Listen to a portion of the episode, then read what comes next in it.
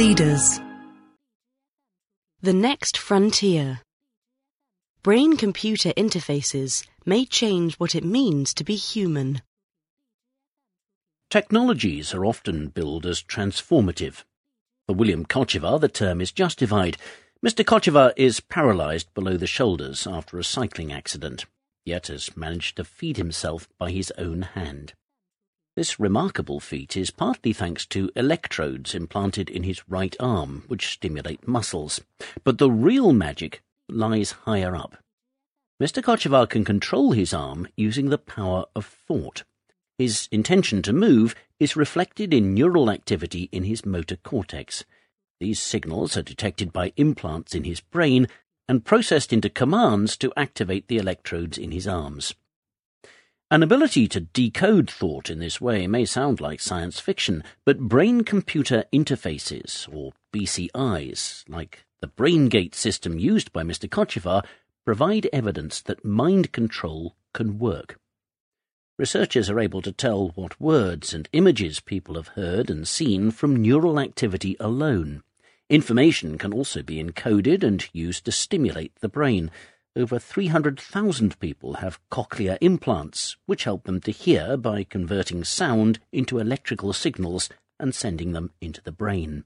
Scientists have injected data into monkeys' heads, instructing them to perform actions via electrical pulses.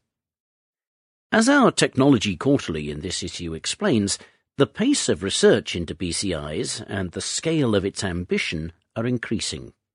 Both America's armed forces and Silicon Valley are starting to focus on the brain. Facebook dreams of thought to text typing. Kernel, a startup, has $100 million to spend on neurotechnology. Elon Musk has formed a firm called Neuralink. He thinks that if humanity is to survive the advent of artificial intelligence, it needs an upgrade. Entrepreneurs envisage a world in which people can communicate telepathically with each other and with machines, or acquire superhuman abilities such as hearing at very high frequencies. These powers, if they ever materialize, are decades away, but well before then, BCIs could open the door to remarkable new applications.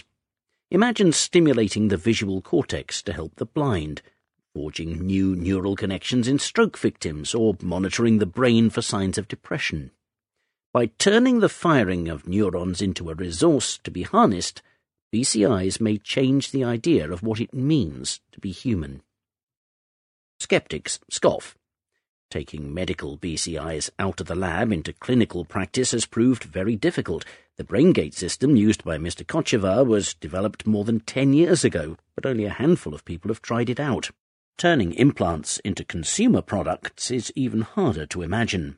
The path to the mainstream is blocked by three formidable barriers technological, scientific, and commercial. Start with technology. Non invasive techniques, like an electroencephalogram or EEG, struggle to pick up high resolution brain signals through intervening layers of skin, bone, and membrane. Some advances are being made, on EEG caps that can be used to play virtual reality games or control industrial robots using thought alone.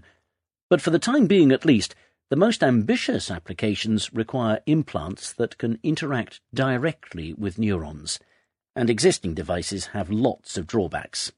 They involve wires that pass through the skull they provoke immune responses. They communicate with only a few hundred of the 85 billion neurons in the human brain. But that could soon change. Helped by advances in miniaturization and increased computing power, efforts are underway to make safe, wireless implants that can communicate with hundreds of thousands of neurons. Some of these interpret the brain's electrical signals, others experiment with light, magnetism, and ultrasound. Clear the technological barrier, and another one looms. The brain is still a foreign country. Scientists know little about how exactly it works, especially when it comes to complex functions like memory formation. Research is more advanced in animals, but experiments on humans are hard. Yet, even today, some parts of the brain, like the motor cortex, are better understood. Nor is complete knowledge always needed. Machine learning can recognize patterns of neural activity. The brain itself gets the hang of controlling BCIs with extraordinary ease. And neurotechnology will reveal more of the brain's secrets. The third obstacle comprises the practical barriers to commercialization. It takes time, money, and expertise to get medical devices approved.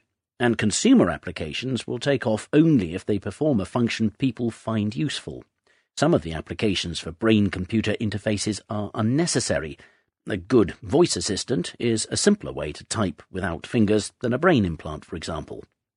The idea of consumers clamouring for craniotomies also seems far-fetched. Yet, brain implants are already an established treatment for some conditions. Around 150,000 people receive deep brain stimulation via electrodes to help them control Parkinson's disease elective surgery can become routine, as laser eye procedures show. All of which suggests that a route to the future imagined by the neurotech pioneers is arduous but achievable. When human ingenuity is applied to a problem, however hard, it is unwise to bet against it. Within a few years, improved technologies may be opening up new channels of communications with the brain. Many of the first applications hold out unambiguous promise of movement and senses restored, but as uses move to the augmentation of abilities, whether for military purposes or among consumers, a host of concerns will arise. Privacy is an obvious one. The refuge of an inner voice may disappear. Security is another. If a brain can be reached on the internet, it can also be hacked. Inequality is a third. Access to superhuman cognitive abilities could be beyond all except a self-perpetuating elite. Ethicists are already starting to grapple with questions of identity and agency that arise when a machine is in the neural loop. These questions are not urgent, but the bigger story is that neither are they the realm of pure fantasy. Technology changes the way people live. Beneath the skull lies the next frontier.